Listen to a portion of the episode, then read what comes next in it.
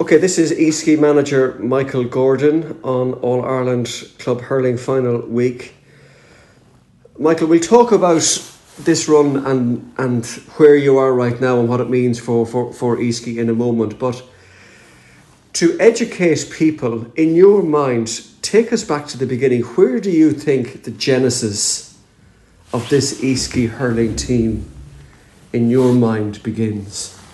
That's a fair question, all right. Um, you, you could say there could be any point along the journey where it kind of kicked off, but if you're asking me about the origins of this, yeah, I suppose behind 12 years ago, we made a decision, three or four of us in the club, Tom Evans, myself, Cannon, and Moylan, we kind of made a decision that it would be nice to have hurling available to the young lads and lassies, hopefully down the track, um, as alongside of football we felt it was very lopsided with football and that sometimes it could be just, uh, you know, not well well structured at times. Depending on the age groups, of course, and all the rest of it, and it could be sort of hit and miss. And we've also felt that you know that there was a want there for the hurling uh, alongside the football, and so we introduced it. And um, different dynamics, different things happened along the way that would have helped to build it up. Um, for example, we were fortunate enough to receive a, a grant from the Sports Council of Ireland back in probably circa 2010 to put in a sports floor and a sports hall in a disused factory, which became a sports hall, which was an excellent facility for indoor hurling. And uh, it was an arena that kids really found to be an exciting place to come to because there was something we could do all year round. When I was growing up, when I think of Easkey, I'd have thought about football and surfing. You know, you'd think Dermot Keaveney, Fintan Feeney, Desi Sloyne. I mightn't have thought so much about hurling. Was that a misconception?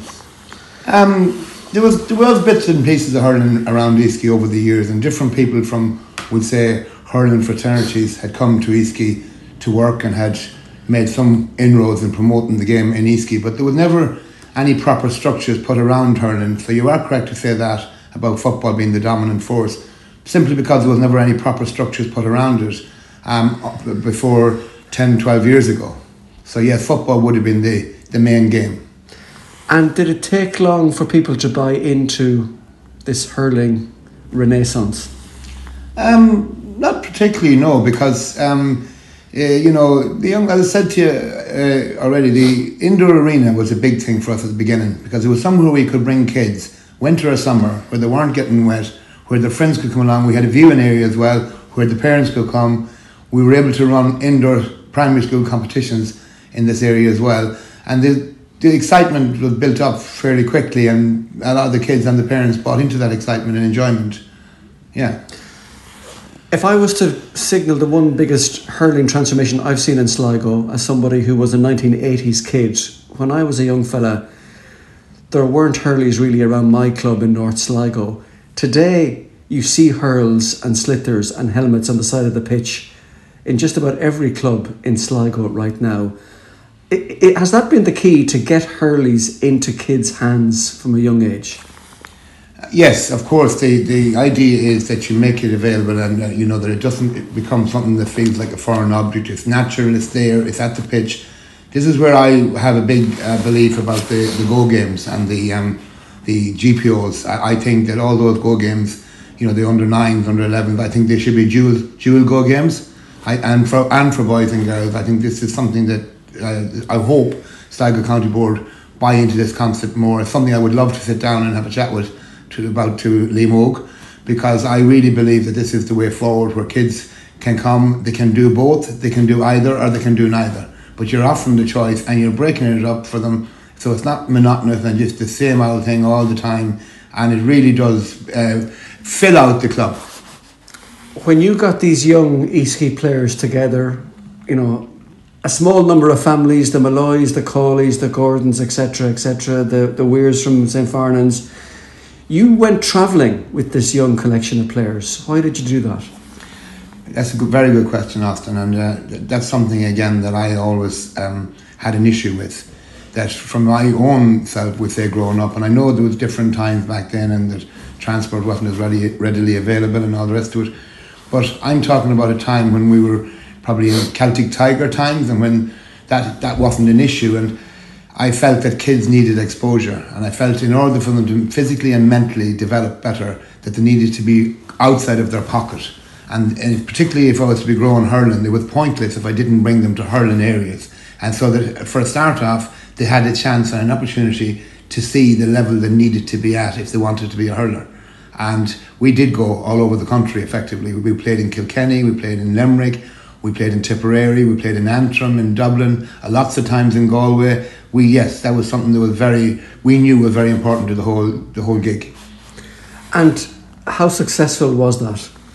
Uh, immensely successful, Austin. I mean, if I was to say to you, for example, we went down to Tipperary one year to a fella, and we played uh, Eoin Kelly's team, Mullinahone.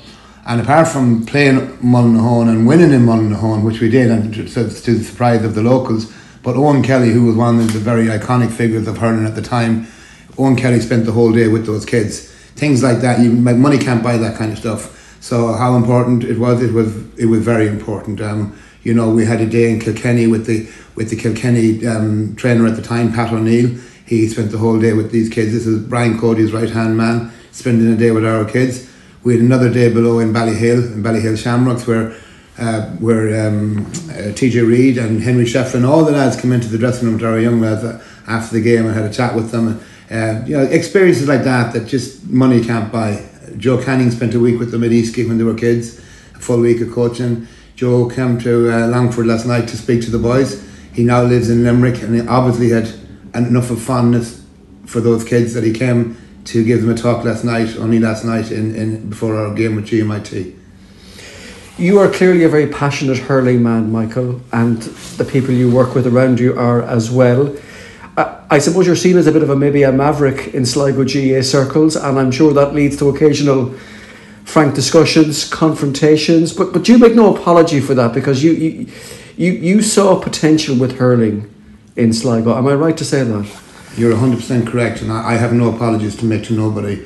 And um, because if you you know if you keep doing what you've always done, you'll always get what you always got. That's as simple as that. And only a fool would wish for a different outcome. Uh, we have changed it up. There's no doubt about that. I nobody could say to me about um, being uh, die-hard hurling. Mikey plays football for Sligo. Jimmy plays hurling for Sligo. I'm very proud of the both of them. I'm very proud of that fact. I'm a big dual mantra man. This is where I'm coming from with this, and I just feel that for nothing changed in the structure structurally for too long in Sligo, and now it's starting to change. Thank God. But we need to push this agenda a lot further on down the track. What does it mean to you and to people from Easkey to see the club team in an All Ireland hurling final at Croke Park? Well, again, Austin, um, if I have to say to you, I, to me personally, I think the fact that those lads are now going to go out and play in an All Ireland club hurling final three years after having gone out and played in an All Ireland club football final. That's that's to me is, is what I'm about and what I'm after and what I'm looking for. And I think that brings the point home to roost that it can be done and it is being done and we must continue to further advance this in all the clubs in Sligo. When we go to Croke Park on Saturday playing an All Ireland Club hurling final, we're not just representing the people of Easkey and St. Farnan's, we're representing the people of all of Sligo. We're very proud to do that. We're very proud to work with Sligo hurling and with Sligo football and with all the officialdom that's there. And of course, we feel that our voice also deserves to be listened to. Did you target this championship run, or was it just about let's win Sligo and then we'll see what happens? No, there, there, there was a plan in place, Austin, yes. Um, because, you know, the boys themselves, they're young men now. I sometimes reference them as boys, and excuse me for that because I sometimes forget. Of course, when you've worked with a group of lads all the way up from when they were kids, you, you still sometimes speak that way. But no, these guys are very responsible young men, and when I seen 15 of them, including the injured James we were spending the whole year with Pádraig Mannion and the Sligo hurling set up and having the discipline to do that and to play at a very high level of Division 2 hurling, getting to a Division 2 hurling final with Sligo and staying competitive in the Christy Ring and maintaining, maintaining their status in the Christy Ring. And I think we had 10 starters on that team. So when they came back from that run, we stood off it. We let them, and then Mikey and Ian Barrett and Shane Malloy came back from the very successful run that Shane had with Sligo under 20s. So we stood off it completely. So give these boys the rest now. We had a very good coach there in Brian Healy from Ballygar. And um, so we, we stood the whole thing down for a while because to let the football progress, to see where that went, and not to flog them. And then we picked it back up again mid August, early September. And to keep the other lads going during the summer, we found this new Cuchulainn League that Martin Fogarty had introduced to be of great value so that other lads were getting game time during the week. Yeah. Listening to you there, Michael, that sounds that, that flies in the face of maybe some misconceptions that there's a constant battle between hurling and Sligo. And I know there's always going to be, you know, difficulties in terms of scheduling and whatever. But what, what, what does occur to me is that there probably was a time not that long ago where Sligo people mightn't have been able to name too many county Sligo hurlers. They can now. If I say Andy Kilcullen, people know exactly who we're talking about. If we mention James Ware, people know exactly who we're talking about Rory McHugh, Mikey Gordon, etc. That's part of the sea change. Yeah, well, I suppose there's there's two different uh, questions there as such. If addressing the first one in relation to um, constantly being at battle, I've always said that there, I would equate this to a husband and wife type situation where you have two professionals in the house and they're both determined that they're going to maintain their professions and at the same time raise their family. So obviously they have to work it out. And the same thing with the hurling and the football. I think where the hurling and the football is sitting side by side in the club is very, very, extremely healthy because it keeps everybody on their toes. You have to work together and you have to work it out. And, you, and it can be done, and we do it. The first thing I done when I took back over in charge this year, the hurling, was I went and I visited the manager of the football, Eamon Sweeney, who would also be a personal friend of mine. And I sat down with him and I told him that we just work out everything, that there'd be no problems. And whenever he was doing football, we wouldn't be doing hurling and vice versa. And um, so it's it's very doable. It's just a matter of people sitting down with each other and figuring things out. And yes, of course, um, in relation to the lads themselves now, yes, uh, they are making a name for themselves nationally because, as I said, Austin, the likes of Joe McHugh, Rory McHugh, Andy, all these lads, Mikey, whoever. Um, too many to mention actually. James Ware, um, Finney and Cawley, outstanding leaders. Um, yes, every time they go out to play, they're gaining more and more of a fan base because people can see exactly what these guys are about and that they're not one time wonders. Yeah. So Easkey and St Farnans are the proof that football and hurling can be a happy marriage. Sure, once you go down the country, Austin, if you go down down anywhere down past Galway and even inside Galway, it's the norm. It's the it's the absolute norm. Like that team that we're playing on Saturday week from Cork, Ballygiblin, every single one of those players are dual players. They play their football with Mitchelstown and they play their hurling with Ballygiblin I thought it was a half parish or something, but I was to find out from a Corkman that it's actually not. It's just they operated Ballygiblin for hurling and Mitchelstown for football, and they all play the both. Well, let's talk about this final. the Sligo champions playing the Cork champions.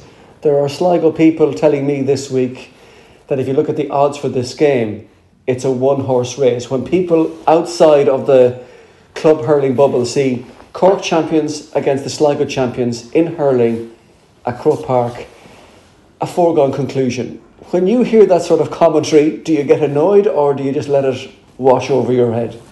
But for starters, I, I don't get annoyed. I, I get the opposite.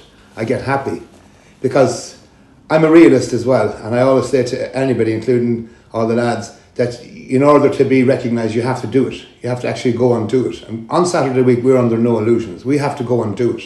No good in talking about it, or no good in saying how we're the small boys. We're not. We know we have every confidence in our own ability. We believe totally in our system.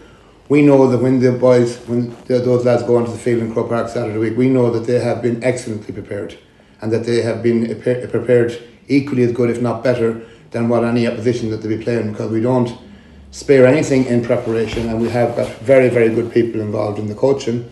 Um, I have no control over the bookies, but in fairness to the bookies, in order for us to be the favourites sometime down the future, we have to go and do the business on Saturday week, which we absolutely intend to do. Sligo's Connacht Hurling League match against Roscommon on Monday night. So a Sligo starting 15 made up entirely of Easkey and St Farnan's players. That was an arrangement between the Sligo management and yourselves to give you your guys a meaningful workout ahead of the All Ireland Club final. I'm sure there was a collective gasp among some Easkey supporters when Andy Kilcullen, one of your marquee players, went off injured. What is the latest on his injury? Yeah, well, I mean, Andy was carrying a slight injury into that match, and um, he, he didn't do any damage on, on Monday night. He we took him off at half time because we felt he'd done enough, and to basically give somebody else a chance and to you know leave him in the best shape for the for the final. Andrew is fine. Andrew will be on his game on Saturday week, so there's no problems there. And yeah, we had a very good workout against Roscommon, very worthwhile, in a fantastic facility that is the uh, the dome in, in Ballyhaunis. Yeah. Does he prefer Andy or Andrew? A good question, but I, I suppose I would normally refer to him as Andy, and he hasn't backed back at me yet anyway. So I think he'd be happy enough with Andrew or Andy. I yeah. don't think he has too much of a preference. I don't know. what impresses you most about this collection of players that you have? Um, often their, their leadership qualities. I mean, there's so many leaders inside that group. There's such a serious bunch of young men. I have to say, and I say it to these lads, this is something that I say to themselves quite regular in the dressing room, that they will never be, and I believe this 100%, they will never be alongside a finer group of young men than what they are themselves. They are a fabulous bunch. They have excelled in their professional lives, in their personal lives, and in their sporting lives. These, it's just we are we are lucky. We just got a really talented, exceptional bunch of lads coming through together at the one age, with the oldest lad being 26 and the youngest being 21. So, you know, over a five year span, these lads are coming through. So they're basically all grown up together. And you touched on some of the sacrifices these players have made to be part of Easkey as well as Sligo. You mentioned James Weir. I remember him captaining Sligo at Croke Park a few seasons back. He's had his troubles with injury but he's worked hard, as so many other players have worked hard, to stay part of this. Give us a few examples of that. Ah, yeah. Well, obviously, unfortunately, in sport, it does carry its risks as well. But as I says to some other reporter the other day, injuries are part and parcel of life in general, from a work point of view, from a social point of view, whatever, and you have to work your way back. James spent a long, hard, I think it was 13 or 14 months rehabbing from cruciate um, at the moment, we have uh, Daniel Ralston out, and that was didn't happen in sport. He was in a, in a car incident, and um, he's out at the moment. But thanks be to God, he got through that, um, and he's working very hard already. I see Daniel was there last night, and he's he's out and about on, on his crutches. He's had his cast removed, so he's working back to his health. But no, the sacrifices that these lads put in, I, I see the the um, the S and C work that they do. Um, you know on their own. I, I think some of these lads, I see our own Mikey there, for example, and Jimmy, and they're, they're gymming it out pretty much every day. They're constantly working on having to live a lifestyle that, you know, keeps them in that shape as well. They have to watch what they eat and drink and everything. But they do. This is what I'm saying to you about these boys. They're so disciplined and they, they're, they're, they're focused. They're so focused on what they're doing that uh, it actually leaves our job quite easy from that point of view. Easkey's footballers reached a Croke Park All Ireland final a few seasons ago. Now Easkey's hurlers are doing the same. There aren't too many clubs in any county, in any province in Ireland, who can lay claim to that sort of national experience. It's something we're very, very proud of, Austin. Obviously, we're extremely proud of that, and we're also extremely proud of the fact that there's so many of the same lads involved in both. I think I counted up 15 of the panelists going there on Saturday was there three years ago with the football, and that's that's fantastic. I mean, you know, we're I can't really put even put words on it because it is a huge achievement, and particularly for we say what you might deem to be a very rural area, and um, and that so it, it means everything to us, and it, I hope it means everything to Sligo GAA as well. And I hope it's a t- I really genuinely hope that it's a template for other clubs to follow because I, I fervently believe that we are on the right path with the dual mandate. And when you're in the Cusack stand dressing room finally on Saturday at about a quarter to five before the players run out onto the park, do you know what you're going to say to them to finish? I, I do, Austin. I, I will be telling them about the land of heart's desire. That's Sligo, yeah?